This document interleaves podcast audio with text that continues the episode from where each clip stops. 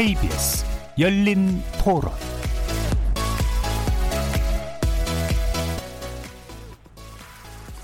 안녕하십니까. KBS 열린 토론 정준희입니다.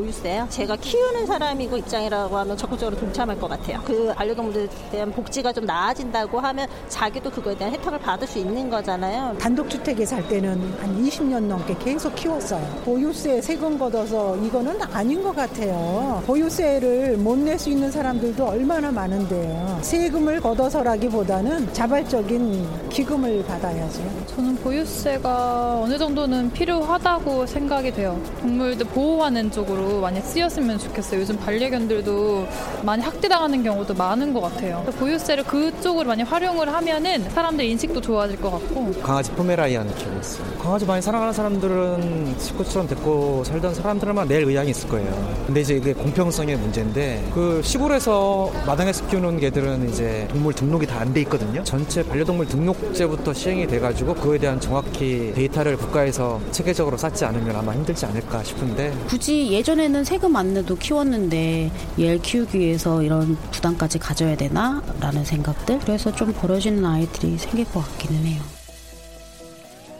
거리에서 만나본 시민들의 의견 어떻게들 들으셨습니까? 오늘 토론 주제는 바로 반려동물 보유세 어떻게 생각하십니까?입니다. 최근 정부가 반려동물 보유세를 검토할 필요가 있다는 의견을 밝히면서 이를 둘러싼 논쟁이 일고 있습니다. 반려동물 보유세 반려동물에 연관된 사회적 비용이 늘어나자 반려동물을 키우는 사람들이 이를 감당해줘야 한다는 취지로 정부가 검토를 제안한 내용이죠. 돈 없는 사람은 반려동물도 못 키우냐 하는 비판도 있고요. 보유세 도입이 반려동물을 내버리는 문제를 증가시킬 거라는 우려도 있죠. 하지만 동물 복지를 위한 사회체계 정비를 위해서는 더 이상 피해갈 수 없다는 문제의식도 만만치 않습니다. 그래서 오늘 KBS 열린 토론에서는 반려동물 보유세 어떻게 생각하십니까? 라는 주제로 반려동물을 키우는 가구가 전체 4분의 1을 넘어선 지금 반려동물 보유세를 둘러싼 논란 그리고 동물보호법 등 연관 법령과 정책의 개선 필요성 등에 대해서 네 분의 전문가들과 함께 깊이 있는 토론 나눠보겠습니다. KBS 열린 토론은 여러분들이 주인공입니다. 문자로 참여하실 분은 9730 누르시고 의견 남겨주십시오. 단문은 50원, 장문은 100원에 정보 이용료가 붙습니다. KBS 모바일 콩, 트위터 계정 KBS 오픈, 그리고 유튜브를 통해서도 무료로 참여하실 수 있습니다. 날카로운 의견과 뜨거운 참여 기다리겠습니다. KBS 열린 토론 지금부터 출발하겠습니다.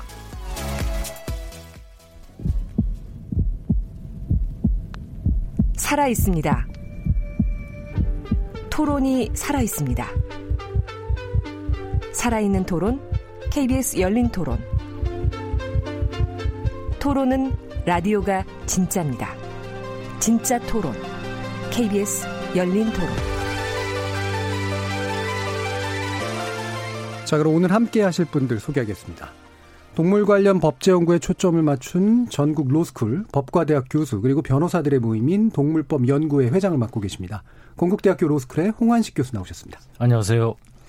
자, 그리고 반려동물 문제와 관련해서 오랜 기간 소비자 문제를 연구해 오셨는데요. 한국소비자연맹의 정지현 사무총장 나오셨습니다. 안녕하세요.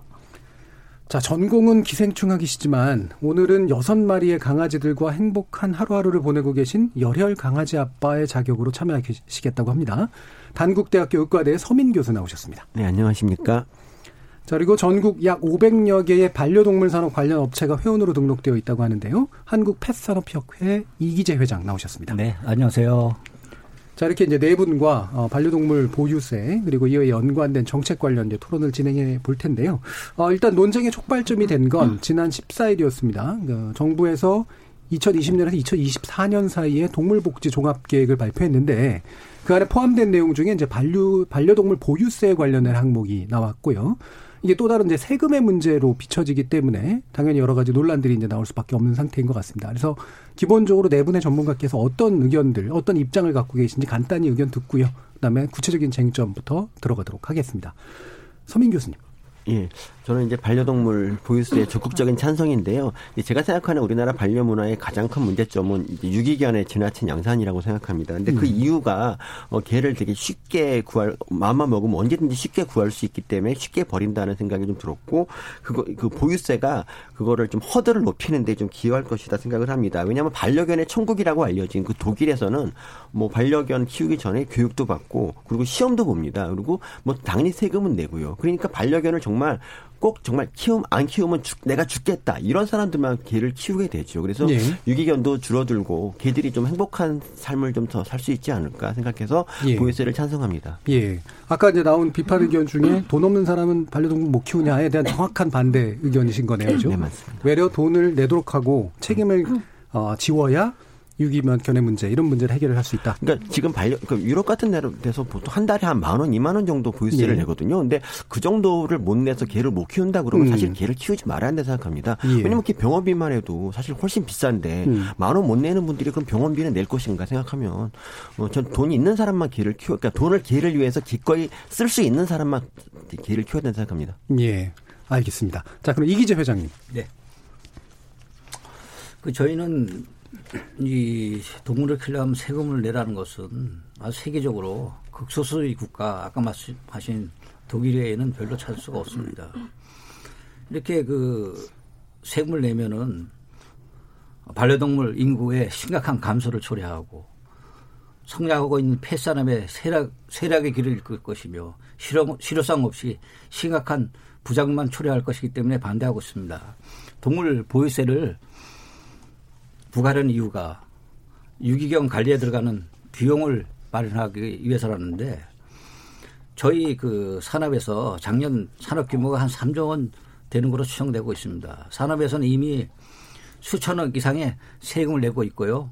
또 이외에 동물 판매업 면허세, 동물 미용업 면허세, 동물 위탁 관리업 면허세, 동물 운송업 면허세 등으로 엄청난 세금을 이미 내고 있습니다. 그래서 1년에 한 200억 정도는 유기견 관리 비용을 마련하기 위해서 세금을 낸다고 하는데 이미 내는 세금으로도 넘치고 남다고 할 수가 있습니다. 예. 그래서 동물 보유세는 이체에도 맞지 않고 대다수 잘 기른 반려인에게 경제적, 제도적 부담을 가중시켜서 발, 반려동물 양육하는 반려인이 늘어날 것이고 또한 예. 엄청난 유기동물을 양산하는 꼴이 될 것이다 이렇게 해서 반대를 하고 있습니다. 또한 예. 요약해 보면요. 예. 지금 아마 하실 말씀들은 되게 많겠지만 네. 일단 짧게 이제 처음에 시작을 해야 되니까요. 핵심은 부담이 지나치게 늘어나게 되면 가구가 감소해서 산업이 감축된다 쪽에 일단 한 가지가 있으시고요. 또 한 가지는 이미 많은 부담을 지고 있는데 그 정도면 사회적 비용을 감당하기 충분하다. 이런 정도의 의견이신 것 같아요. 일단 이렇게 한번 요약해 보겠습니다. 그러면 또 한 가지 어, 말씀드리면 예. 세금까지 부담한다면은 기존의 유기동물 예. 입양하시는 분이 얼마나 될까요? 굉장히 감사한다고 생각하고 있습니다. 예, 알겠습니다. 자, 홍원식 교수님.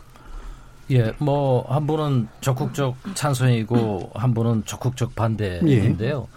저는 그 좀 중간적인 입장 절충을 해야 된다고 봅니다. 그래서 그 찬성의 입장이긴 하지만 아까 사회자 선생님 말씀하신 대로 이제 이번에 논의가 촉발된 것이 이제 1월 15일 날 그 농림축산식품부에서 이제 5년 어, 동물 복지 종합 계획이라고 하는 예. 걸 발표를 했어요. 이게 이제 25페이지짜리인데 그 24페이지 맨 끝에 즉 그 종합 계획이 이제 6개 이 분야 26대 과제를 제시를 했는데 거의 맨 끝에 뭐라고 나오냐면은 반려동물 보유세 또는 부담금, 동물복지기금 도입 등을 검토하여 지자체 동물보호센터 전문기관 등이 설치 운영비로 활용하는 방안을 검토. 검토한다. 이래, 예. 이러고 과로를 넣어가지고 또 22년 이렇게 또 표시를 했단 예. 말이에요.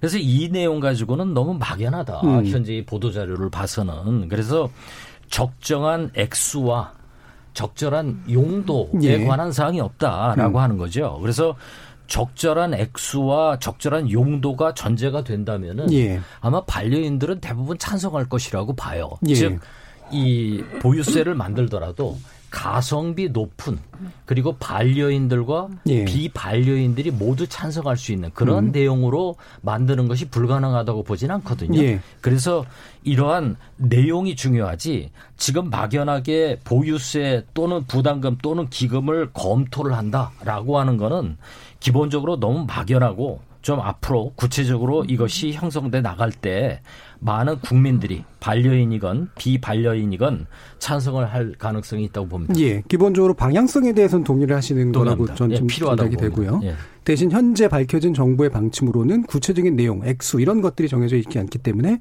그 자체로 봐서는 무언가를 판단하기 상당히 어렵다. 그렇죠. 그렇죠? 그러니까 조건부 찬성 이렇게 알겠습니다. 봐야 되겠죠. 자, 정정 총장님.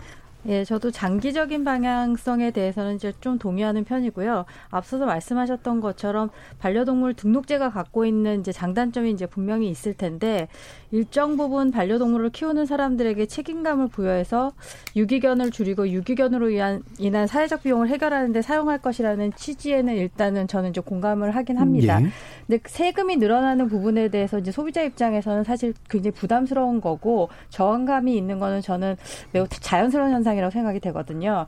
그래서 새로 새로운 어쨌든 세금을 부과하기 위해서는 그에 대한 어쨌든 정당성이 있어야 하고 목적과 쓰임새 등이 이제 분명해야 하고 거기에 따른 충분한 사회적 공감대가 있어야 하는데 그런 면에서 이제 정교하게 다듬어지지 않은 정책을 던지듯이 발표하고 바로 시행할 것은 아니라고 또 한 발 물러서면서 논란을 야기한 것은 일단 저는 잘못된 네. 그 부분이라고 생각이 됩니다. 그래서 반려동물을 키우는 소비자들이 정작 이제 가장 부담스러워하는 거는 동물병원 진료비인데 이런 부분 근본적인 문제는 두고서 등록제가 제대로 시행되지 않은 상황에서 이런 그 보유세를 그 얘기한다는 부분이 어쨌든 조금 안 맞는다는 네. 생각이 들고 일단은 이런 부분이 제도가 시행된다고 해도 의도한 바대로 저는 절대 그 목적을 달성하기 어려운 치료적이지 않은 제도라고 네. 생각이 되거든요. 그래서 보유세나 이제 부담금 이런 기금 같은 부분들은 좀 더 더 좀 사회적인 논의가 좀 필요하다라는 생각을 갖고 있습니다. 예. 그러니까 시기상조까지는 아니라고 하더라도 네. 어, 현재 그 방향에 대해서 명확한 사회적 합의 그다음에 사전에 선행돼야 될 게 이제 음. 등록제 네. 활성화 이 부분이라고 네. 이제 보시는 거죠. 자, 그러면 구체적인 쟁점에 좀 들어갈 텐데요. 저, 이게 뭐 제가 이제 약간 궁금해서도 질문을 드리는 건데, 이거는 홍 교수님께 먼저 사실 질문을 드려야 될 것 같아요. 어, 지금 현재 제한되고 있는 건 보유세라는 이름을 달고, 달고 있는데, 이게 법적으로 보면 뭐 특정 특수 목적세 또는 뭐 부담금 여러 가지 분류들이 있잖아요. 어떤 범주 안에 들어간다고 봐야 되나요? 그러니까 뭐 아까 말씀드렸듯이 좀 막연하기 때문에 예. 이것이 어느 것이다 딱 특정하기는 어렵지만 일단 세금으로 보면은 특정한 목적을 가지고 그, 그 일을 위해서 쓰이기 때문에 예. 목적세고 목적세고 이것을 이제 그 세금 말고 이제 부담금이라고 하는 형식의 예. 것이 있거든요. 그거는 이제 가령 무슨 뭐 그 이익을 받는 사람이 도, 어, 동일하다거나 아니면 특정한 목적을 위해서 쓰인다거나 뭐 예. 이런 것이기 때문에 부담금의 성격도 가집니다. 예. 그러니까 이것을 어떤 식으로 도입하느냐에 따라서 다르지요. 하지만 이제 지금 얘기되고 있는 것을 한간에서 얘기되고 있는 것을 보면은 대상을 한정해 가지고 반려견을 키우는 사람들을 대상으로 하기 때문에 예. 목적세 또는 부담금이라고 이제 부를 수가 있고 음. 그리고 이것이 모여서 어떤 기금을 이루는 거죠. 그래서 그 우리 부담 대부분의 부담금이 이제 기금 관리 기본법이라고 하는 체계 예. 안에 들어가 있거든요. 그래서 그 체계 안에 들어간다. 음. 예, 알겠습니다. 자, 그러면 이제 이 부분을 굳이 이제 비유를 하자면 약간 자동차세, 그 다음에 뭐 환경 부담금, 그 다음에 교통 유발 부담금 이런 거하고 좀 겹쳐 있는 그렇죠. 그런 성격이라고 사람으로 얘기하면 이제 주민세 같이 주민세 같이 뭐 이렇게 비유할 수 있겠죠. 예, 알겠습니다. 자, 그래서 이제 아까 이제 그 이기재 회장님께서는 이미 산업이 많은 세금을 납부하고 있고 그걸로 사실은 뭐 용도만 잘 정한다면 비용을 감당할 수 있다라는 그런 주장을 아까 하셨단 말이에요. 이 부분에 대해서 어떻게 보시나요?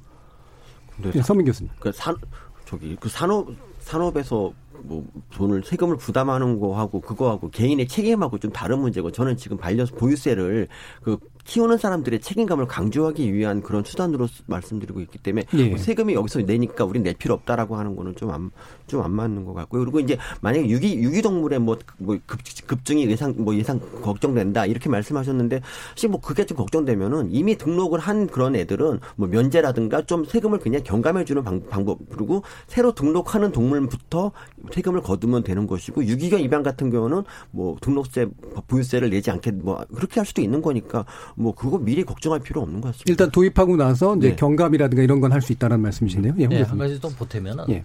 이제 그런 면허세나 등록세를 얘기하시는데 그것과 대상이 목적이 다릅니다. 음. 이거는 이제 그거는 면허를 받는 사람이나 이 등록업을 하는 사람들을 예. 대상으로 있는 것이고 이거는 이제 반려견을 기르는 사람, 보유하고 있는 사람들을 위해서 기르고 예. 그리고 이제 그 목적이 다르다는 것은 앞으로 쓰여질 용도가 다르다. 예. 그렇기 때문에 그것과는 전혀 다르다. 이렇게 볼수 음, 있죠. 이런 면허세나 이런 것들은 이제 특수 목적세라고 볼 수는 없는 건가요? 그거는 이제 면허를 받는 사람의 음. 영업 활동에 대해서 예, 예. 과세를 하는 것이기 때문에 예. 이, 이 보유세를 과세를 내 가지고 쓰는 것은 뭐 유기 어, 유기동물을 좀 예방한다든가 구조를 한다든가 그리고 뭐 조금 더 나가면은 동물 경찰 제도를 도입한다든가 예. 아니면 그 기본적인 의료 체계가 잘 안 돼 있기 때문에 무슨 뭐 그 동물 보건소 얘기도 네, 나오거든요. 그러니까 그러한 어떤 의료 인프라, 구조 음. 인프라, 학대 방지 인프라 예. 이러한 예. 것을 위해서 어, 쓰이기 때문에 지금 말씀하신 그러한 부분하고는 전혀 대상과 음. 목적이 다르다. 예. 그렇기 때문에 이것은 필요가 있다 이렇게 생각합니다. 예, 이게 정 회장님. 글쎄요, 저희는 어차피 반려동물과 반려동물 연관 산업으로 이어진 그 산업입니다. 이 반려동물에 인해서 이만한 그 수천억의 세금을 이미 내고 있습니다. 아까 그 저희가 말씀하신 말씀드린 어, 동물 판매업 뭐 이런 것 등은 직접세, 목적세거든요. 그런 것만 활용해도 그연 200억 정도 되는 그 비용 충분히 활용하고 또 기타 동물 복지, 반려동 놀이터 시설 이런 것도 굉장히 보강할 수 있다는 걸 말씀드립니다. 참고로 2011년도에 반려동물 진료비에 부가세가 부과됐습니다. 예. 근데 이 비용이 어 작년에 한 천억 아, 세금이 비용 천억 정도 아마 되는 걸 알고 있는데 그 결과 소유자 소유자 된 부담만 늘었지 동물 복지에 쓰이지도 않았고 예. 아무튼 변화가 없습니다. 세금이 있다는 거하고 이것이 효율적으로 쓰인다는 거하고는 좀 음, 차원이 네. 다른 문제 같아요. 그러니까 뭐 투명성을 보장한다든가 그 용도가 잘 쓰이도록 감시한다든가 이제 이거는 도입된 다음의 얘기고 지금 말씀하신 부분은 이제 지금까지 쓰여온 부분으로 쓰고 말씀 음. 말씀드렸듯이 아직 인프라가 부족한 부분이 많습니다. 이것들은 비반려인의 경우에도 반려인으로 인한 반려동물로 인한 불편함을 해소할 수 있도록 예. 사회적 인프라를 좀 갖추는 데 쓰면은 지금 그렇지 않 아도 반려인과 비반려인의 어떤 갈등이라든가 대립이 좀 도를 넘었다고 봐요. 제가 여러 가지 판례를 보고 있는데 예. 다툼이 많거든요. 그러니까 그러한 것을 사회적인 갈등을 좀 해소하는데도 이 반려동물 이 보유세는 장기적으로 예. 이것이 제대로만 쓰이기만 한다라고 하면은 갈등 해소에도 도움이 될 거다. 예. 이렇게 봅니다. 그렇게 이제 목적에 관련된 비용, 사회적 비용 관련된 문제는 후반부에서 좀더 예, 구체적으로 한번 또 논의를 해보고요. 또 다른 쟁점, 그러니까 아까 이제 서민 교수님 같은 경우 외려 이제 장벽을 높이는 것이 책임감을 높이는 데 도움이 된다라고 하셨는데 또 흔한 반론들은 보유세 도입하면 유기동물의 수가 더 늘어날 것이다. 라고 하는 이제 그런 얘기가 있단 말이에요. 이게 이제 정반대의 이야기가 될 수밖에 없을 것 같은데 이 부분 어떻게 보세요, 정 총장님? 그 농림축산검역본부에서 발표한 자료를 보면은 2014년도에 유실 유기동물 수가 8만 1,147마리거든요. 예. 근데 2018년도에는 12만 1,077마리로 이게 이제 매년 증가를 하고 있습니다. 그래서 보유세를 부과하면 책임감에 유기하지 않을 것이라는 통계는 사실 어디에서도 찾아보기가 좀 어렵거든요. 예. 그래서 많은 분들이 우려하는 것처럼 보유세를 부과하면 부담 증가를 오히려 일시적으로 유기견이 저는 증가할 수도 있겠다라는 조금 생각이 있어서 예. 그 어쨌든 좀 줄어들 것이다 이런 측면에서는 약간 부정적인 생각을 갖고 있습니다. 음. 서민 교수님.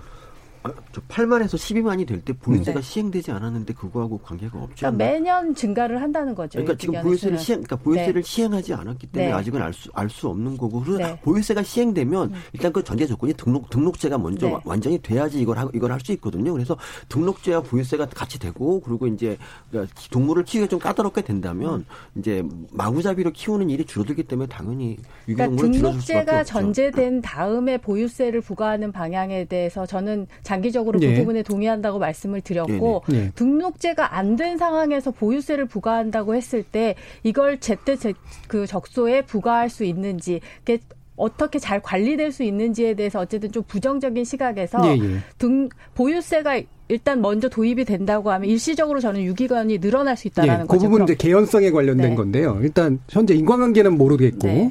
근데 일단은 일시적으로 도입 초기에는 증가할 가능성이 네. 높지 않겠냐라는 네. 짐작이시란 말이에요. 홍관식 교수. 지금 정사무 총장님 말씀하셨듯이 일시적으로 좀 늘어날 네. 가능성이 있다라고 음. 말씀하시는데 네. 그 얘기는 거꾸로 얘기하면 장기적으로는 유기견을 막을 수 있는 음. 이러한 그 장치가 이제 된다고 봐요. 그러니까 유기견이 왜 생기냐, 왜 개를 버리냐라고 하는 걸 보면은 여러 가지 이유가 있겠지만 큰 이유 중에 하나는 애가 아픈데 예. 이걸 치료할 수 너무 돈이 많이 들고 음. 뭐 이렇기 때문에 그것도 하나의 유기견 발생 원인을 차지하거든요.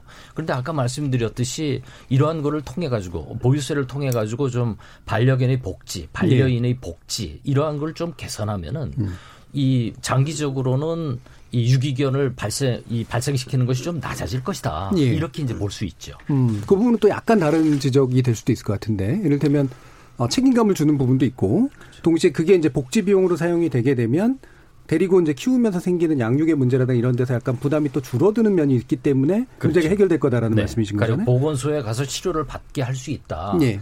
그리고 이제 그 반려견 의료보험 얘기가 계속 나오잖아요. 예. 이게 이제 옛날에 있다가 99년에 그 폐지가 됐는데 의료보험 수가를 계산하기가 굉장히 어렵고 예. 이거는 보통 문제가 아닙니다. 그 동물 병원 업계하고 수의사 업계하고 소비자하고 완전히 대척점에 서 가지고 이 쉽게 해결할 수 있는 부분이 아닙니다. 음. 그런데 아무튼 이러한 그 의료 인프라가 개선이 되면은 조금 유기견의 발생의 원인 자체가 좀 그 없어지거나 완화되는 예, 이러한 예. 효과를 가져오기 때문에 책임감도 큰 역할을 차지하지만 이러한 어떤 그 의료 인프라 반려견에 대한 그리고 사회적인 인프라 이것을 형성하면은 반려견이 좀 어, 장기적으로는 줄어들 수 있다 이렇게 예, 봅니다. 예.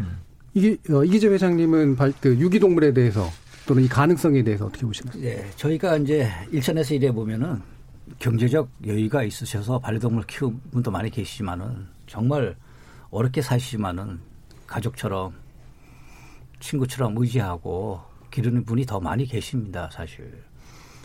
근데 이런 분들은 자기도 잘 못 먹으면서 반려동물은 굶기지 않고 잘 기르시거든요. 그리고 누구보다도 반려동물 사랑하고 또 책임 의식도 굉장히 강하세요. 이런 분들한테 세금을 부담한다 그러면 부과시킨다 그러면은 결국은 경제적 부담 때문에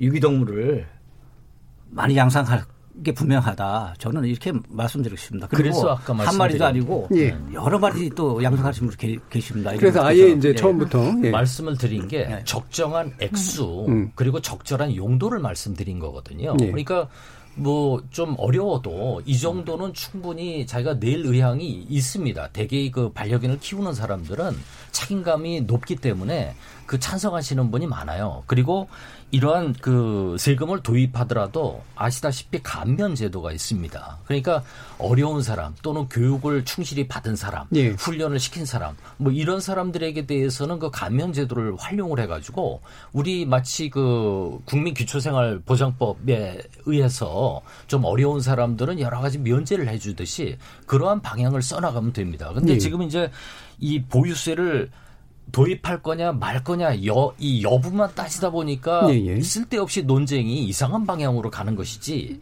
이러한 내용을 잘 구상을 해가지고 만약에 정부에서 농림식품 어, 이, 이 축산식품부에서 이걸 좀 정교하게 어, 만들어가지고 제시를 예. 했다라고 하면은 불필요한 논쟁이 좀 줄어들 수 있는데 너무 막연한 내용으로 알겠습니다. 이걸 던져놨기 때문에 자, 이 부분 그럼 약간 근본적인 문제가 뭐라고 생각하는지를 하시는지를 한번 좀 짚어봤으면 좋겠어요. 간단하게라도. 그러니까 이를테면 지금 제 지난해의 설과 추석 연휴 기간 등 명절 때 버려진 유기견이 이제 3천 마리가 넘는다. 이제 이런 얘기 통계가 좀 나와 있고요. 실제로 이건 외국도 마찬가지잖아요. 여름 휴가 기간에 버려지는 이제 그 유기 그 동물들이 되게 많아지는 그런 현상들이 나오기 때문에 비단 뭐 우리나라만의 문제는 분명히 아닐 것 같은데 이를테면 책임감이 좀 덜한 분들이 가지기 때문이다라는 뭐 지적도 아까 하셨고 또는 뭐 어떤 법령의 미비, 그러니까 등록제가 제대로 좀 작동하지 않기 때문에 생기는 문제에 대해서도 아마 언급을 하시는 것 같은데 또 기타 다른 어떤 부분들 뭐가 있을까요? 그러니까 어, 음. 예, 서민 교수. 그러니까 당 그게 당장 그, 그러니까 그 자사 아니 딴 얘기인데 음. 저기 그거 걔가 걔그 개를 그때 버리는 이유는 그때가 개를 버리기 제일 좋은 그러니까 제일 좋은 계기를 제공해 주기 때문이죠 연휴라는 예. 게 그러니까 그 사람들이 만약 그럼 그 설이 아니, 설 연휴가 아니었으면 개를 안 버릴까 버릴 사람들이다. 거죠. 어차피 예. 올해 내에 버릴 사람들이 설 연휴에 그냥 마침 이때다 하고 버린 거죠. 귀찮으니까. 네, 그, 예. 그런 거죠. 그래서 예. 저는 그거는 그러니까 그 사람들은 어차피 개를 그러니까 이미 개를 키울 키울 때 원래 이제 심심해서 잠깐 심심해서 키우던 사람이 뭐 애인 생기고 다른 예. 뭐 일이 뭐그그 그 키울 이유가 없어지면 개를 버려야겠다 생각을 하는데 마침 설 연휴에 이렇게 예. 버리는 겁니다. 그렇기 때문에 뭐 그거가 이제 설 연휴가 특별히 뭔가 더 나쁜 건 아니 나쁜 건 예. 아니고요. 이게 잠깐 예 추가를 하면은 그 지금 이제 그 이렇게 휴가 때 가는 사람들을 위해서 지방자치단체에서는 예, 그이 베이비시팅을 이렇게 그 반려견 무료, 호텔도 있고요. 예, 무료로 해주는 예. 데가 있고 그리고 이제 지불할 어, 의향이 있는 사람들은 이제 호텔을 이용하면 되거든요. 네. 그래서 이 보유세는 기본적으로 도입을 하게 되면 지방세로 도입을 하게 음. 됩니다. 음. 그렇기 때문에 그 광역이나 기초 지방자치단체에 이것이 가게 되면은 그러한 서비스가 더 많아지는 거죠. 예. 이래 되니까 이렇게 반려동물을 케어할 수 있는 인프라가 좀 확대가 되면은 굳이 이 버리지 않고 이 맡겨놨다가 나중에 찾아가고 병들면은 거기서 좀 해, 기본적으로 해주고 보건소에서 이 좀 해주고 그러면은 아까 말씀드렸듯이 이러한 사회적 인프라가 갖춰주면은 갖춰주면은 유기할 수 있는 이 요인이 완화가 된다라고 하는 거죠. 예. 그렇기 때문에 찬성을 하는 거죠. 예, 예. 그러니까 지금 현재 어쨌든 책임감을 있는 분들이 일단 키우게 만들고 그 다음에 그 책임감이 있는 분들이 자기 책임을 방기하지 않을 수 있도록 적정한 가격에 이들을 케어해 줄 수 있는 돌봐줄 수 있는 어떤 시설들을 만드는데 비용이 투입되게 하면 상승 효과가 나타날 수 있다라고 일단 기본적으로 보시는 거잖아요. 저, 한 예. 말씀만 더 드리자면 제가 아까 이제 이기재 선생님께 이기재 회장님께서 예. 이제 그 시골에 계시는 분들이 이제 뭐 책임감 있게 개를 키우고 막 이러신 분들이 예. 많다는데 사실 저는 그 강원도 산불 옛날 났을 때 예. 그때 이제 개를 그냥 놔두고 방치하고 그냥 본인들만 가셔서 걔가 타 죽은 경우 굉장히 많고 그때 이제 제일 안타까웠던 게 걔 끈조차 풀어지지 않은 분들이 예. 되게 많았어요. 그래서 그걸 보면서 가족으로 생각하는 건 아니구나라고 음. 생각이 들고 사실 시골에 있는 많은 개들이 거기 끈에 묶여서 뭐 예. 뭐 반경 한 1.5m 끈 끈에 평생을 그냥 있다가 죽는 개들이 많거든요. 그래서 그런 개들이 과연 좀 행복한 행복한가에 대해서 좀 생각을 하게 만듭니다. 예. 그 부분에서 제가 좀 말씀드리겠습니다. 그 정확한 그 유견 그 실태를 조사 조차를 하는 게 우선 선언돼야 될 거라고 좀 생각을 하고 있습니다. 그 유견 중에 대부분은 집 밖에서 키우는 그 전에 그마저 집지킴용으로 키우는 마당개가 대부분이고 반려견은 사실 굉장히 소수거든요. 그래서 이런 마당개까지 반려견이라고 하고 또 모든 소유, 소유주를 반려견이라 생각하는 거는 좀 잘못된 생각이다 이렇게 말씀드리고 싶습니다. 저는 근본적으로 그러면 이제 이게 그 결국 애완동물에서 반려동물로 바뀌게 된 어떤 사회적 현상하고 연관이 된 건데 아까 마당개라고 따로 분류하셨잖아요. 네, 우리는 뭐 저, 예를 들면 시극견이라고 따로 분류하는 네, 것처럼 네. 이제 그러면 동일한 개인데 이거를 반려동물이라고 하는 인간과 반려할 수 있는 인간과 유사한 존재로 간주를 하는 단계로 가야 되느냐. 아니면 여전히 똑같은 개인데 반려인 게 있고 뭐 마당 개인 게 있고 먹는 개가 있는 식으로 나누는 체제도가 유지돼야 되느냐 이 문제하고 연관이 있을 것 같거든요. 그러니까 많은 분들께서 의견이 산업을 산업에 의해서 예. 발생된다고 예. 이렇게 오해를 하고 계시거든요. 음. 그 저희 산업에서는 이 마당개는 반려동물이라고 생각을 안 하고 있거든요. 이, 음. 이 마당개는 주로 뭐 사료를 먹는 것도 아니고 그 사람이 먹다 남는 음식을 먹이는 경우가 굉장히 많이 있거든요. 저희가 그 말씀드리는 반려견은 그 집 안에서 정말 가족처럼 이렇게 어, 기르는 동물을 반려견이라지 이렇게 집 밖에서 기르는 개들은 전혀 반려견을 그러니까 보고 안 유기동물의 책임을 반려견을 공급하는 산업에게 돌리는 거에 대해서는 이제 아니다라고 지금 네. 얘기하시기 위해서 그 부분을 말씀하신 건데 어쨌든 지금 중요한 거는 개를 나누는 범주 네. 이거 반려동물의 범주잖아요. 말씀 들어보니까 네. 반려동물에 대한 기준을 먼저 정립하는 게 굉장히 네. 필요하겠다라는 좀 생각이 들었고요. 마당개는 반려동물이 아니다라는 거에는 뭐 공감하시는 분들도 있겠지만 대부분의 분들은 키우시는 분들은 그 부분에 대해서 공감하기는 좀 네. 어려우실 것 같아요. 그 일단은 그 뭐 유 그 유기견 유기견이라든지 뭐 이런 부분에 있어서의 것들 명절이 되면 한 30% 정도가 는다고 하는데 마당에서 이제 묶어놓고 뭐 이런 것들은 전 또 안전과 관련해서는 다른 타인에 대한 안전과 관련해서 또 일정 부분 또 필요한 부분들도 있다고라는 예. 생각이 들고 기본적으로 가, 개를 어쨌든 유기견 버리는 거는 생명 존중이 좀 부족한 음. 그런 측면들이 있어서 이게 제도만의 문제가 아니라 어쨌든 교육 같은 것들을 좀 병행하면서 좀 해결해야 될 좀 문제라는 생각이 듭니다. 예, 오늘 주제는 뭐 반려견 보유세, 반려동물 네. 보유세지만 뭐 반려동물 반려견이죠. 음. 그런데 우리가 조금 그 시각을 좀 넓게 봐서 동물 일반에 대한 어떤 복지 그렇죠. 수준을 네. 높여야 된다. 이 음. 여기서부터 좀 출발을 음. 해야 된다고 봐요. 예. 그럼 반려 묘도 들어오고 음. 아까 말씀하신 그 무슨 마당개 음. 요것 뭐 저는 그걸 반려동물이라고 봅니다. 그것도 어 다만 그 뭐 기우는 키우는 어떤 스타일이 다르다 이렇게 좀 인정할 필요가 있다고 보고요.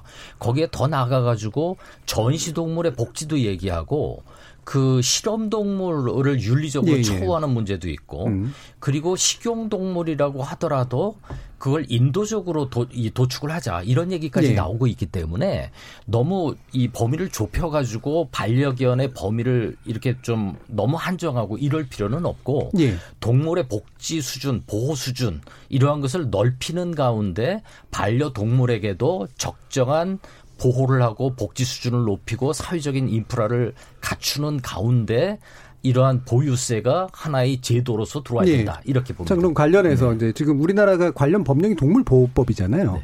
어, 이게 동물 복지라 그러면 사실은 그 무의식적으로 불쾌, 아, 불쾌하지까지는 않지만 약간 불편함을 느끼시는 분들도 있을 것 같은데 말씀처럼 이제 동물이 가지고 있는 권리, 를 인간과 유사한 수준으로까지 어쨌든 끌어올려 주자라고 하는 게 기본 방향이라고 한다면 현재 동물보호법에서 이렇게 뭔가 범주를 나누거나 정의하고 있는 정도의 수준은 어떻게 돼 있나요? 그러니까 그 우리가 이제 그 어떤 발달 단계를 보면은 예. 말씀하셨듯이 이제 보호 단계, 복지 단계, 음. 권리 인정 단계 이렇게 음. 이제 나아갈 수 있다고 봐요. 예. 그런데 이게 법이 어떤 의식하고 사회적인 인식하고 따로 놀 수는 없다고 봅니다. 예. 그래서 지금 동물보호법이 여러 가지 면에서 이제 미비하고 좀 개선해야 될 점이 이제 많다고 봐요.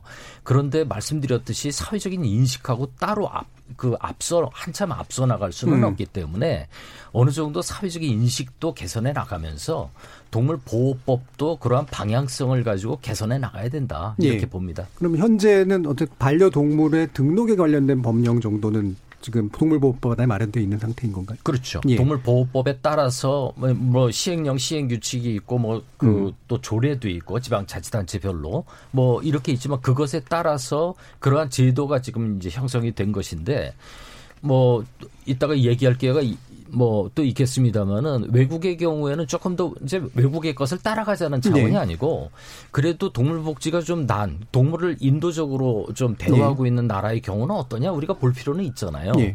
그러면은 가령 무슨 뭐 이 민사 이 민법 어, 민법에도 독일이나 스위스, 오스트리아 같은 데 있어서는 그냥 단순히 물건으로 치지 않고 네. 그렇다고 사람으로 인정하는 음. 건 아니거든요. 음. 그러니까 물건과 사람 사이에 예, 물건과 사람 사이에 음. 좀 중간에 어떤 법적 음. 지위를 두면은 지금보다는 좀 동물 복지가 동물 보호가 예. 동물의 권리 향상이 좀 되지 않겠느냐 예, 예. 이런 예. 얘기죠. 그러니까 이걸 한꺼번에 일거에 다 고칠 수는 음. 없고 동물 보호법도 조금 조금씩 개선을 하고 예. 그리고 민법도 좀 그렇게 미비한 부분 외국에서 잘하고 있는 부분 이러한 것들을 좀 개선을 하고 그리고 몇몇 국가 많지는 않지만 헌법에 동물 보호에 관한 예. 규정을 두고 있는 경우도 있기 때문에 뭐 우리도 논의는 있습니다만은 아직 음. 그것까지 나가지 않는다라고 하면은 그건 좀 시간을 두고 보고 일단 급한 것부터 조금씩 개선해 나가자. 예. 뭐 이런 점진적 개선론을 음. 얘기하고 있는 거죠. 아까 이제 정주영 사무총장님이 그래서 제일 중요한 선행 요건이 바로 이제 등록제를 제대로 음. 시행하는 거다라는 건데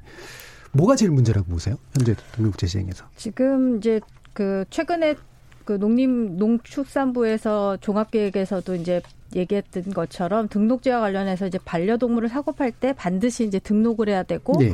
2년 후부터는 이제 사전 교육을 받아야만 동물을 사서 키울 수 있다고 이제 발표를 했는데 지금 등록 등록제는 이미 시행이 되고 있는데 네. 한 30% 정도밖에 음. 지금 등록이 안 되어 있는 상황이거든요. 근데 등록 제를 통해서 이제 많은 문제가 해결될 수 있을 텐데 일단 정확한 개체 파악하고 법제도 마련을 해서 그 동물 등록제가 이제 필요하다고 하는데 지금 문제점은 지금 등록을 하게 되면 그런 그 인식표를 이제 부착하게 되거든요. 근데 이게 이제 탈부착이 가능하고 이제 훼손이 된다거나 이제 분실이 되거나 하기 때문에 예. 분, 분실을 했을 때 찾을 수 없는 문제점 여러 가지 그 다음에 그 표시 그 반려동물의 이제 그 반려인들이 거부감을 굉장히 느끼고 있는 것이 이제 내장칩인데 예. 내장칩 같은 것들을 조금 대신할 수 있는 음. 다양한 등록 방식이 이제 필요한 거거든요. 예. 그래야 안심하고 반려인들이 반려동물의 그 등록 그 표식을 할 수 있고 음. 이런 것들이 사후적으로 문제가 생겨, 생겼을 때 이런 것들을 그 뭐 찾을 수 있다든지 뭐그 예. 처리를 받을 수 있어야 등록이 활성화될 수 있을 거거든요. 음. 그래서 그런 측면에서 어쨌든 등록을 좀 다양한 방식으로 믿고 안전하게 활성화시킬 수 있는 음. 그런 제도적인 방안들이 좀 필요할 것으로 예. 보입니다. 등록 자체를 활성화시키고 이 안정성 있게 계속 등록이 네. 유지될 수 있도록 만들어주는 제가 좀 예, 예 선민 교수님 실제로 등록도 많이 하고 하셨을 거 아니에요, 그죠? 그건 다 예. 등록했죠. 근데 예. 우리나라에서 등록이 활성화되지 않은 이유가 음. 등록을 안 했을 때 아무런 불이익이 없고 등록을 예. 해봤자 이익이 없다는 처벌이 거죠. 그러니까, 없다. 예, 그러니까 등록을 하면 뭔가 이제 뭐 뭔가 의- 의료 의료 제도를 뭐 의료 의료 의료비를 깎아준다든가 그렇죠. 뭔가 이런 예. 이런 이런 게 있어야 되는데 그렇지도 않고요. 그러니까 음. 처벌이 없는 이유 중에 하나가 이 동물 동물을 담당하는 공무원들이 저- 전담하는 공무원이 없어요. 그래서 예. 제가 이 보유세를 적극 주장하는 이유가 음. 이 보유세로 담당 공무원을 뽑아서 등록을 독려 독려하는 예. 뭐 이런 차원도 있습니다. 그래야지 음. 그래 그래야 나중에 유기견 잃어버렸을 때 찾을 수도 있고 누가 동물을 유기했을 때 그걸 누구 건지 알아서 처벌할 수도 있지 않겠습니까? 예. 그래서 그런 게 좀 필요 하다고 봅니다. 예, 전담할 인력이 필요하고 그다음에 등록이 됐을 때 이익, 이익이라고 하기보다는 일정한 네. 보상, 네. 그 다음에 안 됐을 때 처벌이 명확하게 그 전담 체계에서 되- 되도록 하는 네. 그 방식이 필요하다는 말씀이시잖아요. 지금 예. 서 교수님 얘기한 것에 조금 확대해서 얘기를 예. 하면은 아까 이제 그 외장형, 내장형 뭐 이런 것들은 점진적으로 방법에 관한 문제니까 말씀하신 대로 좀 개선해 나가면 된다고 봐요. 이 인간은 경제적인 동물입니다. 이거를 하면은 나한테 이득이 될까 아닐까를 예. 합리적인 선택을 그렇죠. 따지거든요. 음. 근데 지금 이제 뭐 아까 전체 동물의 뭐 개체수가 정확하지는 않지만 추정치로 한 30% 정도 얘기를 합니다. 근데 이제 그 관점에서 보지 이 보는 것도 중요하지만 지금까지 개체수가 이 등록 개체수가 점점 점점 늘어왔어요. 예. 그래서 자, 2018년 말로 가장 최근의 통계가 이제 130만 정도 넘는다는 거 아니에요? 음. 그런데 이제 이걸 안 하면은 과태료로 제재를 합니다. 예. 그런데 그거 말고 어이 등록을 하면은 나한테 이런 이득이 있을 거야. 예. 라고 하는 게 아까 보유세를 도입을 해가지고 등록을 하는 사람한테 선물 꾸러미를 안기는 겁니다. 예. 가령 보건소 이용권이나 또는 예. 어디 이용권이나 뭐를 할 수 있어. 이러한 음. 것들을 안 끼면은 음. 아 내가 등록을 하러 가는데 드리는 수고 뭐 등록을 뭐 하는데 뭐 이 동물병원보다 약간 차이는 있지만 약간의 수수료를 부담을 하고 예. 아 이것만 하면은 나는 일종의 쿠폰 바우처를 좀 얻어가지고 음. 나한테 이런 이득이 있어라고 하는 쪽으로 가자는 거죠. 긍정적인 유인책들이 그렇죠. 이제 많이 필요하다는 그러니까 말씀이시죠. 그 말루스 시스템 페널티를 부과하는 것이 이제 말루스 시스템이라고 하면은 음. 뭔가 인센티브를 부과하는 것이 영어를 좀 써서 그런데 예. 외국 제도를 소개하다 보니까 그렇습니다. 이 보너스 시스템을 주면은 인센티브를 줌을 통해 가지고 이거를 독려하는 이런 예. 효과를 거두는 거죠. 예. 그러니까 제도를 도입할 때는 페널티만 생각하지 말고 인센티브를 생각하라는 거죠. 예. 그럼 이기재 회장님은 이제 그 이 산업의 관점에서 보셨을 때 이 등록 문제를 뭐 어떤 식으로 좀 강화하거나 확대해야 된다라고 보시는 건가요? 그 저희는 지금 등록일이 저조한 거는 예. 등록 방법의 불편성 음. 또 아까 우리 정충현이 말씀한 대로 내장 칩을 삽입하면은 혹시 그 동물에 좀그 건강에 문제가 있지 않을까 이렇게 걱정하는 분이 많이 계시거든요. 예. 그 외장 칩도 좀 실효성에 문제가 있고 그 다음에 동물 등록 기간의 다양성이 좀 덜하다. 지금은 내장 칩의 경우는 수의사만 시술하게 돼 있습니다. 예. 그래서 앞으로 지금 그 많은 등록 방법이 지금 개발되고 있거든요. 예. 비문 또 홍채 인식 음. 이 바이오 이런 그 바이오 인식 방법들이 많이 개발되고 있고 또 간단한 스마트, 스마트폰을 활용해서도 예. 이제 할 수 있는 방법들이 개발됐습니다. 여기에 등록 대행 기간 그 일선에서 가장 반려인이 많이 그 부닥치는 게 펫샵하고 펫카페 등 이런 예. 산업 분야거든요. 이런 곳에도 등록 대행 기관으로 인정해 주자. 예. 이러면은 지금보다 훨씬 많은 등 등록률이 올라갈 것이다 이렇게 예, 생각하고 있습니다. 그러니까 예전에 그 저기 텔레비전 수신료 할 때 텔레비전 판매처에서 자동 등록을 하도록 만드는 그런 제도들이 이제 많이 또 쓰인 것과 유사하게 이제 볼 수도 있을 것 같은데요. 네, 이번에 이제 법이 1월달에 개정이 되면서 아직 공포는 안 음. 됐지만 음. 네. 이제 그 동물 판매업자가 할 때 이렇게 등록을 하도록 이렇게 좀 개선이 됐지 않습니까? 그래서 말씀하신 대로 제도의 선택과 음. 이 제도를 시행하는 방법은 조금 구별해서 봐야 된다고 봐요. 그래서 지금 말씀하신 대로 그렇게 좀 확대될 수 있다라고 하면은 좀 뭐 최신 기술을 좀 이용하고 예. 이런 식으로는 뭐 좋다고 봅니다. 다만 이해 관계자가 그 산업 부분이 있거든요. 음. 이런 사회적 합의는 좀 공론화 과정을 거쳐가지고 좀 나은 개선된 방법 좀 확대된 어떤 접근성의 강화 예. 뭐 이런 거를 통해 가지고 지금보다 나은 그런 등록 제도는 좀 형성해 음. 나갈 필요가 있다고 봅니다. 예. 소비자 입장에서는 조금 편의성을 어쨌든 강화하는 부분들이 굉장히 예, 그렇죠. 중요할 거라는 그렇죠. 생각이 들고 아까 이제 서 교수님 말씀하셨던 거에서 한 가지 그 이걸 전담하는 부서가 농림축산부의 그 굉장히 일개 한 과에서 네. 담당을 하고 있는데 이 산업의 어쨌든 규모라든지 이런 부분 그다음에 농림축산부가 그동안 갖고 있는 정체성하고 이 반려동물을 동물을 복지 차원에서 바라보는 거하고는 또 그 안에서 굉장히 이해 충돌의 문제들이 있거든요. 그래서 네. 이 부분을 어디서 어떻게 전담을 할 것인가도 저는 이걸 잘 정착시키는데 굉장히 중요한 그 음. 부분이 될 거라고 생각이 됩니다. 예. 자 그러면 서민 교수님 음. 이게 보유세 근본적으로 찬성하시니까. 네. 근데 보유세라고 얘기하면 또 약간 이렇게 뭐랄까 약간 거부감 같은 게 좀 있거든요. 네. 혹시 뭐 다른 좀 좋은 명칭이나 제안하실 부분 없으신가요? 뭐 그래서 양육세 같은 걸로 뭐 양육세. 뭐 하자고 그러는데 예. 사실 이제 그거에 대해서 그그 그 비반려인들이 예. 반려인들을 싫어하는 것 중에 하나가 예. 개는 개여야 된다 이런 그렇죠. 생각을 가지고 있고 그리고 예. 이제 개를 너무 막 꾸미고 막 사람처럼 네. 대하는 걸 너무 싫어하기 때문에 부르는 것도 싫어하고 양육세에 대해서도 그분들이 거부감 음. 자기들이 낼 건 아니지만 굉장히 네. 싫어할 것 같아서 저는 그냥 보유세만 해도 음. 뭐 이름이 이름이 중요한 거 아니니까 그냥 음. 저는 보유세도 괜찮은 것 같습니다. 음. 그럼 반감을 좀 줄일 수 있는 어떤 방법 같은 거는 법적으로 어떻게 생각이 있으세요? 그래서 일단은 명칭이 그렇게 중요하지 않다고 보는데요. 네. 근데 이제 감정 심정적으로 중요할 수 있죠. 음. 민감할 수는 있다고 봐요. 그럼 외국에는 그러면 어떠한 이름을 가지고 있냐? 네. 그러니까 그 이 dog tax 이렇게 음. 하고 그리고 아까 독일 얘기가 좀 나왔습니다만은 이 독일어에서는 Hund 라고 합니다. 음. Steuer가 세고 그래서 네. Hundesteuer라고 하면은 영어하고 의미는 똑같네요. 딱 일치를 네. 하거든요. 그러니까 우리는 그럼 개세, 견세 이렇게 해야 되느냐? 그거 좀 마음이 안 좋잖아요. 예, 그러다 예. 보니까 보유세 이렇게 이제 예. 얘기를 하는데 그러한 부분에 관해서는 명칭은 뭐 이 어떤 합의를 거쳐 가지고 할 수 있다고 봅니다. 네. 중요한 것이 아니 아니기 때문에 중요한 것은 내용 예. 어느 정도 적정한 수준의 어, 액수로 하느냐 예. 이것이 가장 중요하다고 그 봅니다. 액수 그다음에 그것의 용처, 용처. 이런 것들이 그렇죠. 이제 특히 아까 그렇지. 말씀하신 인센티브 음. 중심의 그렇죠. 그 용처가 강화되는 거 맞습니다. 이게 이제 핵심이다라는 네, 그, 그, 그, 용어가 예. 반감을 초래하는 것 중에 하나 그 중에 예가 뭐냐면 개호텔이거든요. 사실 이제 개호텔. 근데 예. 개호텔이 사실 사람 호텔 같이 생각하는데 사실 개호텔은 그냥 뭐 케이지 같은 거 테두리 놓고 예. 거기 가두는 거거든요. 그래서 예. 개들이 거기서 정말 행복하게 살 수 별로 그렇게 그렇죠. 좋지 않은데 사람들은 막 개호텔 보내면 되지 않냐 이런 음. 식으로 음. 막 얘기를 하는 거 그런 게 좀 안타까웠어요. 뭐 예. 호텔 뭐그 일상적으로 지금 많이 쓴다. 제가 가끔 이제 장 보러 우리 동네 조그만 슈퍼를 가는데 예. 거기서도 애견 호텔이라고 이름을 붙였더라고요. 예, 예. 그러니까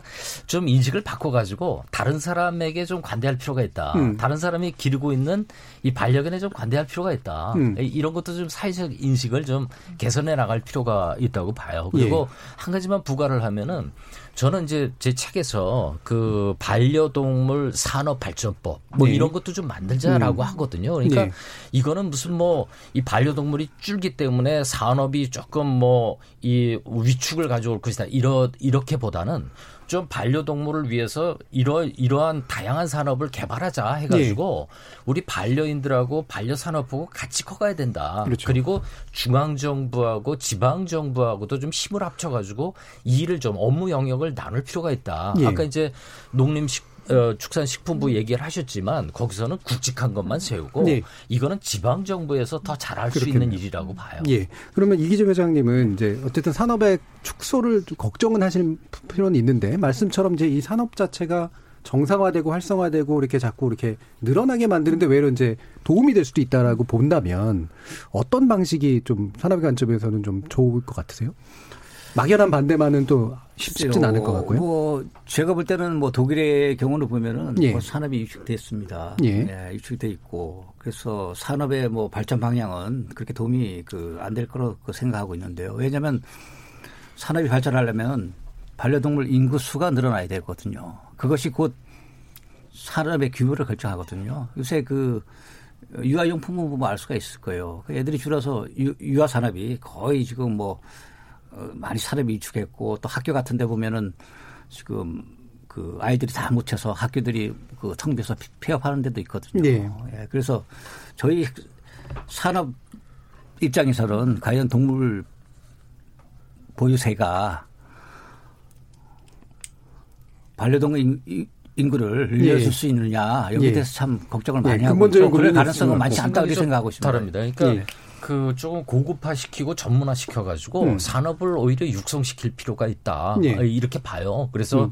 그 요새 뭐 새로운 업종이 많이 생기거든요. 뭐 사우나, 목욕 시설 같은 것도 생기고 그러기 때문에 이 아까 말씀하셨듯이 좀 비반려인들은 좀 적대감을 가지고 뭐 있는 경우가 있어요. 그럼 산업 측면에서도 좀 노력을 해가지고 이러한 사회적인 적대감, 갈등을 좀 해소를 하는 것이 오히려 이 반려동물 산업의 발전을 위해서는 오히려 필요하거든요. 예, 그러니까 그러니까 보유세를 통해 가지고 서로 간의 갈등을 심화시키는 것이 아니고 이걸 통해서 반려인, 비반려인 모두에게 도움이 된다. 예. 이런 쪽으로 좀 우리가 논의를 이끌어가고 문화도 바꿔나가고 예. 제도도 형성해 나가야 그 된다고 양적 봅니다. 확대 위주보다는 이제 질적인 고양 뭐 이런 그렇죠. 쪽에 이제 좀 더 초점을 맞추자는 거기에 한. 말씀만 한, 한 예, 말씀만 더 하면. 사실 그개 숫자를 늘려서 그냥 산업을 쭉 확대시키는 방법도 있지만 예. 그개 개의 그 질을 높여서 그러니까 개 마리 개 마리당 가격을 올려서 정말 그러니까 지금 브리더들이 전문 브리더들이 파는 개들은 막 300만 원만 하고 그러거든요. 근데 그렇게 산업을 발전시킬 수는 없을까요? 혹시? 부대 산업들이 이제 늘어나게 만든다. 아니, 그런 그 것도 마리당 있고요. 가- 단가. 마리당 가- 단가 좀.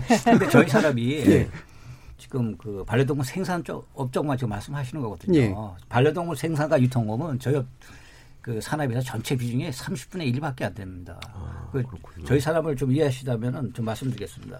저희 업종은 연간 산업이 굉장히 많이 있습니다.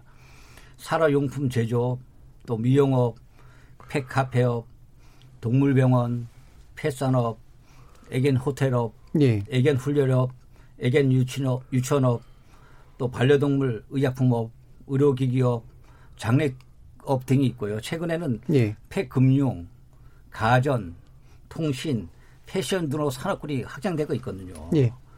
근데 이 부분이 계속 확장되고 하려면은 역시 반려동물 인구 수가 중요하다. 네. 그래서 이거 말씀드린 겁니다. 알겠습니다. 단, 단순히 반려동물 그 세, 저 생산업, 유통업 이것만 말씀드린 게 아니고 예, 전체 예. 산업 관점에서 봐주시라고. 근데 자, 그럼 저는, 총장님 예. 소비자의 관점에서. 예. 네, 1인 가구가 이제 어쨌든 계속 증가를 하고 있고 그다음에 반려동물을 통해서 어쨌든 위로를 받고자 하는 사람들이 저는 예. 많아지고 있기 때문에 이 산업 시장이 이 회장님이 우려하시는 것처럼 반려 그 보유세 때문에 시장이 굉장히 위축되고 이거는 정말 일시적인 현상일 수 있을 거라고 생각이 음. 되고 어쨌든 다양화나 다각화 고급화를 통해서 음. 또 해결할 수 있는 방안들은 저는 얼마든지 있을 거라고 생각이 됩니다. 예. 반려동물 보유세 어떻게 생각하십니까라는 주제로 네 분의 전문가와 함께 생각 나눠보고 있는데요. 동물복지 종합계획을 통해서 일단 보유세 검토가 언급되면서 이제 논란이 되고 있지만 과연 반려동물에 대한 사회적 비용 증가를 어떻게 해결할 건지 어떻게 책임감을 증가시킬 것인지에 대한 현실적이면서 전향적인 사고가 필요해 보입니다. 전반부 토론 일단 여기서 마무리하고요. 어, 후반부에서 뭐 미처 못다는 얘기를 어, 나눠보도록 하겠습니다. 여러분께서는 KBS 열린 토론과 함께하고 계십니다.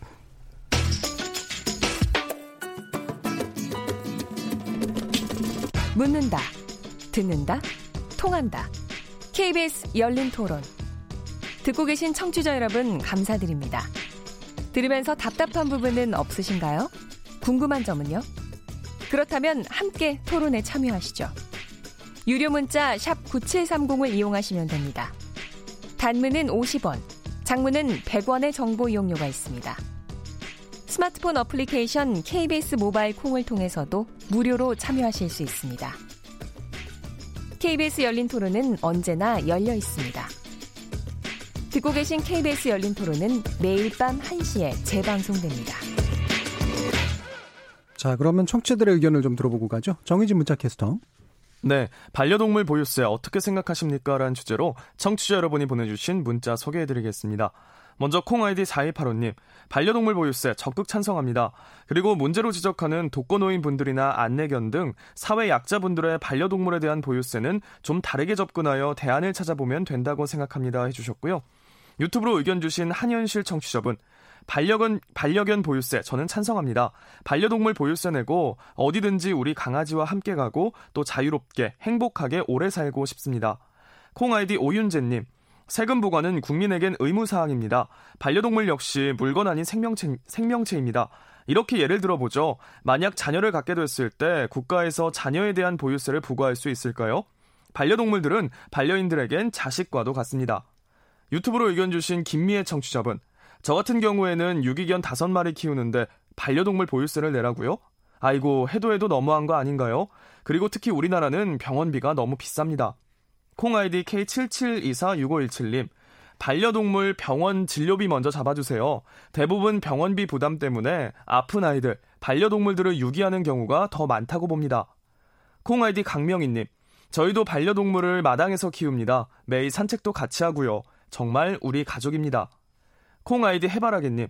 만약 보유세가 시행된다면 저 같은 경우는 더 이상 못 키울 듯한데 반려동물을 버리면 안, 되, 안 되니까 그럼 어디에다가 반려동물을 보내면 됩니까? 출연자분들 답변 부탁드려요 해주셨네요. 네, KBS 열린 토론. 이 시간은 영상으로도 생중계되고 있습니다. 유튜브에 들어가셔서 KBS 일라디오 또는 KBS 열린 토론을 검색하시면 지금 바로 토론하는 모습 영상으로 보실 수 있습니다. 지금 방송을 듣고 계신 청취자 모두가 시민 농객입니다. 계속해서 청취자 여러분들의 날카로운 시선과 의견 보내주세요. 지금까지 문자캐스터 정의진이었습니다.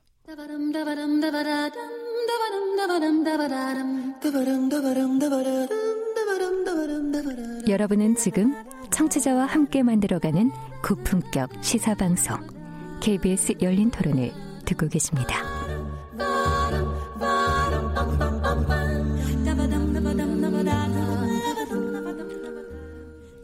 자, 한국소비자연맹의 정지현 사무총장 그리고 단국대의대 서민 교수 한국팩산업협회 이기재 회장 그리고 동북범연구회장이신 홍한식 건국대 로스쿨 교수 이렇게 네 분과 함께 논의 진행하고 있습니다.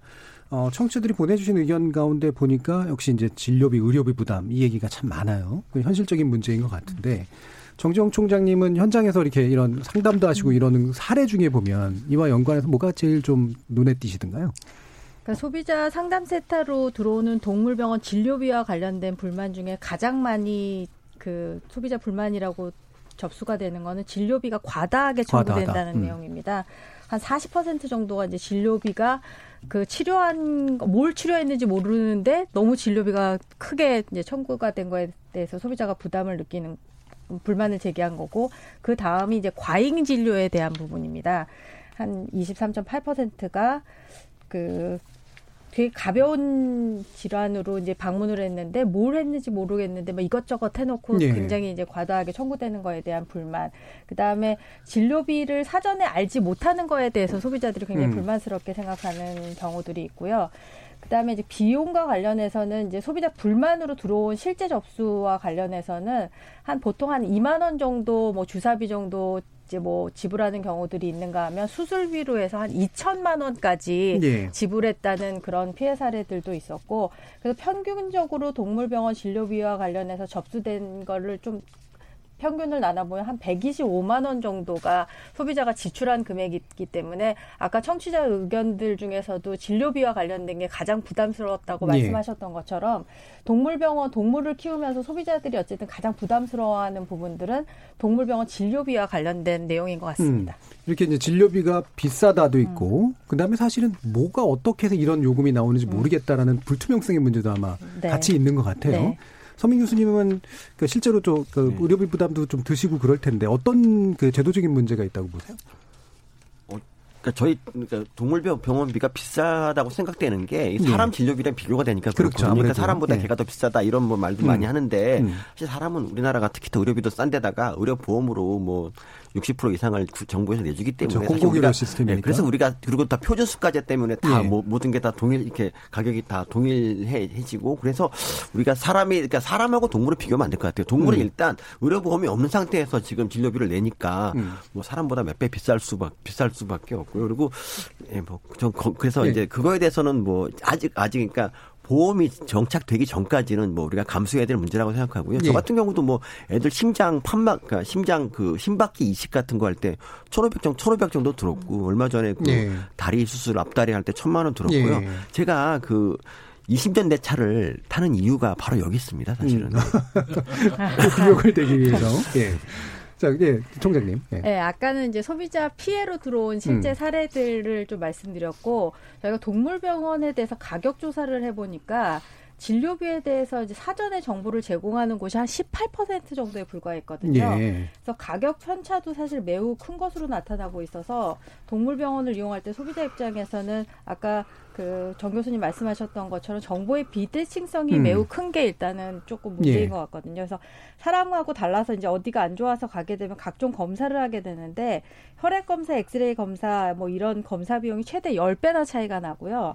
중성화 수술 같은 경우에도 한 다섯 배가 차이 나는 것으로 조사되고 있거든요. 네. 그래서 진료비에 대해서 소비자가 사전에 알기 어렵기 때문에 진료 전에 이제 불안해하거나 진료 후에 과다하게 청구되는 비용에 대해서 불만을 느끼는 경우들도 있어서 진료 비용에 대해서 어쨌든 가격을 사전적으로 공시하는 제도가 일단 좀 시행되는 게 필요하고 진료비 부담 완화를 위해서 이제 펫보험이 활성화돼야 된다는 네. 이제 주장들이 계속 있는데 지금처럼 이렇게 가격 편차가 큰 상황에서 사실은 그 보험이 도입되기가 사실은 좀 어려운 한계가 있기 때문에 진료 항목과 진료 비용에 대해서 어느 정도 좀 표준화가 돼야 되고 음. 그런 부분에 대해서 어쨌든 펫보험이 도입이 되어야 아까 이제 뭐서 교수님 뭐 천만 원, 뭐 이천만 원 말씀하셨던 것처럼 그런 예. 소비자 부담이 좀 완화되는데 좀 도움이 될 수 있을 것 예. 같습니다. 예. 일단 진료비에 대해 사전에 좀 알 수 있는 장치가 필요하고 그다음에 표준 수가 네. 이런 것들도 필요하고 네. 장기적으로는 보험까지도 이제 고려가 돼야 된다는 말씀이시잖아요. 예, 홍원식 교수님. 그 어제 한국 갤럽에서 조사한 거를 인용을 하면은 이제 2002년에 최근 1년간 동물 때문에 동물 병원 방문한 적이 있습니까? 이런 질문을 했더니 2002년에는 어, 있다가 49%예요. 없다는 네. 반대고요. 2015년에는 어, 없다가 25%예요. 음. 그러니까 점진적으로 간다는 얘기죠. 그렇죠. 비싸도. 네. 그래서 제가 이제 어디 가끔 이렇게 뭐 책을 하나 써놓으니까 이제 가끔 뭐 원고 청탁도 들어오고 뭐 특강도 들어오고 그러는데 뭐라고 농담을 해놨냐면 그 어느 저 원고 청탁 들어온 데서 어, 개가 아프면은 가장 잘 고치는 데를 인터넷으로 검색을 하고 음. 내가 아프면은 약국에 가서 한 2, 3천 원짜리 약으로 해결한다. 예, 예. 이 개의 미용을 위해서는 진짜 잘하는 데가 어딘가를 음. 또 검색을 하고 음. 나는 어디 구, 군의 이발소에 가가지고 싸게 이제 한다 이렇게 이제 농담을 한번 이렇게 글을 쓴 적이 있는데 중고차 타시고 예. 어, 그래서 이게 아무튼 그러한 의료는 아까 6기에 어, 원인이 된다. 네. 의료비 잘 이제 치료하지 못하는 것이 이렇게 이제 얘기를 했는데 양 87% 정도가 동물 의료보험에서 전부 사보험입니다. 네. 이제 가, 가입하지 않았는데 그 거의 다 자비로 부담한단 말이에요. 그렇게 되니까 이제 그 한번 어디 수술이라고 뭐 하게 되면은 보통 하는 얘기가 가서 하룻밤 자면은 100만 원 넘어간다. 네. 뭐 이렇게 얘기를 합니다. 그래서 반려동물 보험도 중요하고 동물 병원도 중요한데 일단 반려동물 보험은 사업자 입장에서는 수익성이 낮고 네. 가입자 가입자 입장에서는 보장성이 낮은 것으로 평가되고 있기 때문에 네. 가입률이 낮은 겁니다. 음. 그렇기 때문에 이거를 해결하는 방법으로 뭐 몇 가지가 나와요. 무슨 뭐 보장 범위의 확대라든가 연령 제한 완화라든가 부가 서비스 지원이라든가 경제적 부가 혜택 뭐 이런 여러 가지가 이제 그동안의 논쟁을 통해서 주로 나왔고 동물 병원의 개선점으로는 치료비 공시제, 사전 고지제, 예. 진료수까지 아까 음. 말씀하신 음. 뭐 이런 것들이 대개는 도출이 됐습니다. 음. 그러니까 앞으로 이러한 것 중에 어느 것을 먼저 어, 이 공공 섹터에서는 예. 조금 더 세금 같은 걸 통해 가지고 좀 인프라를 개선, 의료 인프라를 개선할 수 있는가. 그리고 보험사는 어차피 이거는 그 비즈니스거든요. 그렇죠. 그래서 적정한 이윤을 남기면서도 음. 많은 가입자를 통해 가지고 지금 뭐 미국이나 일본은 우리보다 뭐 몇 배, 몇십 배, 몇백 배로 이 시장이 커 있거든요. 예. 그러니까 산업도 같이 커가야 된다는 겁니다. 예, 그런 예. 제도를 형성하는 게 중요하다. 이렇게 예, 봅니다. 이기재 회장님. 네, 이 좋은, 제도 개선 어떤 부분? 네, 좋은 말씀 해주셨습니다. 지금 그 동물 또 병원 쪽에서 또 얘기한 그 말씀하시는 내용은 좀, 좀 차이가 있거든요. 실질적으로 네. 그 동물병원에서는 진료 항목 표준화가 먼저 해야 된다. 음. 이렇게 말씀하시고 있습니다. 왜냐하면은 지금 치료를 해도 거기에 부르는 이름이 한 다섯 가지가 된답니다. 예를 들어서 네. 백신 하나에도 그 항목 이름이 다섯 가지가 되기 때문에 이 어, 진료 항목 표준화가 우선 돼야지만은 표준 진료 수가 제도를 그 만들 수 있다 이렇게 말씀을 하시고 계십니다. 그래서 이 프로그램을 만드는 한 100억 정도 들어간다 그래요. 예. 그래서 그 시스템을 만드는 예, 시스템을 예. 만드는데 그래서 이거는 병원 측에서 하기는 어렵고 음. 정부에서 이 돈을 들여서 표준 수가 시스템을 만들어야 된다. 예. 이렇게 그 병원 측에서는 얘기하고 예. 있고요. 보유세로 하면 안 될까요? 근데 어, 제가 아까 말씀드렸지만 이미 예. 진료비에서 예. 천억 정도의 세금을 걷고 있습니다. 그 부가세를 말씀하시는 예, 부가세로. 예. 그것도 세금이거든요. 예. 근데 그게 지금 동물 복지에 쓰이는 것도 아니고 음. 지금 뭐 어디 쓰는지 뭐 모르지 않습니까? 그 비용만 일부 전용해도 충분하다 이런 비용은. 네, 일반적으로 예, 부가세는 그런 특수 목적에 쓰는 용도는 좀 아니잖아요. 예, 그렇죠. 예. 예. 네. 그러면 이제 부가세 목적이 다르다 예. 이렇게 봅니다. 네. 감면이나 아니면 뭐 이런 식의 그 보완적인 제도들은 좀 필요할 것 같은데 그건 어떤 조건에서 가능한가요, 원식 교수님? 그 일단은 아까 잠깐 말씀드렸는데 음. 이제 1999년까지는 이 동물 의료 수가제가 있었어요. 예. 뭐 완전하진 않지만 음. 근데 이제 이게 이 자율 경쟁을 도입한다는 취지하에 이것이 폐지가 됐거든요. 음. 그런데 이게 그 여러 이해관계자가 이해관계되는 그 섹터가 있기 때문에 그 음. 뭐 이제 뭐 수의업계도 있고 아무튼 소비자도 있고 산업계도 있고 다 다르기 때문에 합의할 수 있는 게 굉장히 어렵습니다. 음. 어떻게 보면은 좀 농담 반 진담 반으로 말씀드리면은 헌법 개정하는 것처럼 음. 이게 굉장히 어렵습니다. 음. 서로 간에 이익을 맞추기가 힘들다는 거죠. 음. 그럼에도 불구하고 정부에서 이걸 그냥 방관할 것이 아니라 음. 좀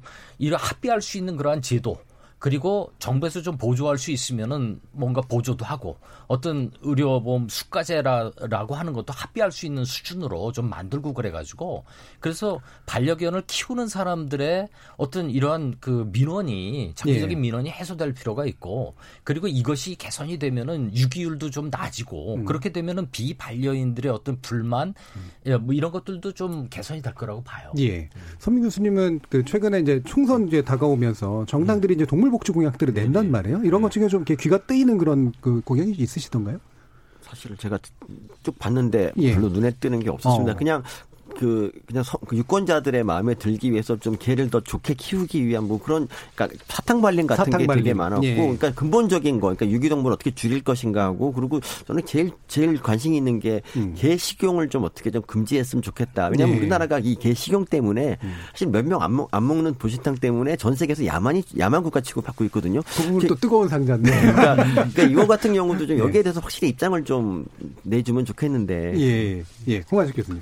그 저도 이제 뭐 특정 당을 지칭하는 음. 거는 적당하지가 않다고 예. 봐요. 특정 의원이 뭐 법안 발의를 음. 했는데 그것도 뭐 적당하지가 않, 고 음. 그냥 일반적으로 얘기하면은 지금 이제 동물 복지 공약을 대통령 지난번에 19대 국회 저 대통령 19대 선거에서 예. 그때 정, 동물 복지 공약도 나왔고 음. 그 얼마 전에도 어느 정의당이 이제 발표를 한 적이 있고 이번 예. 달에 예.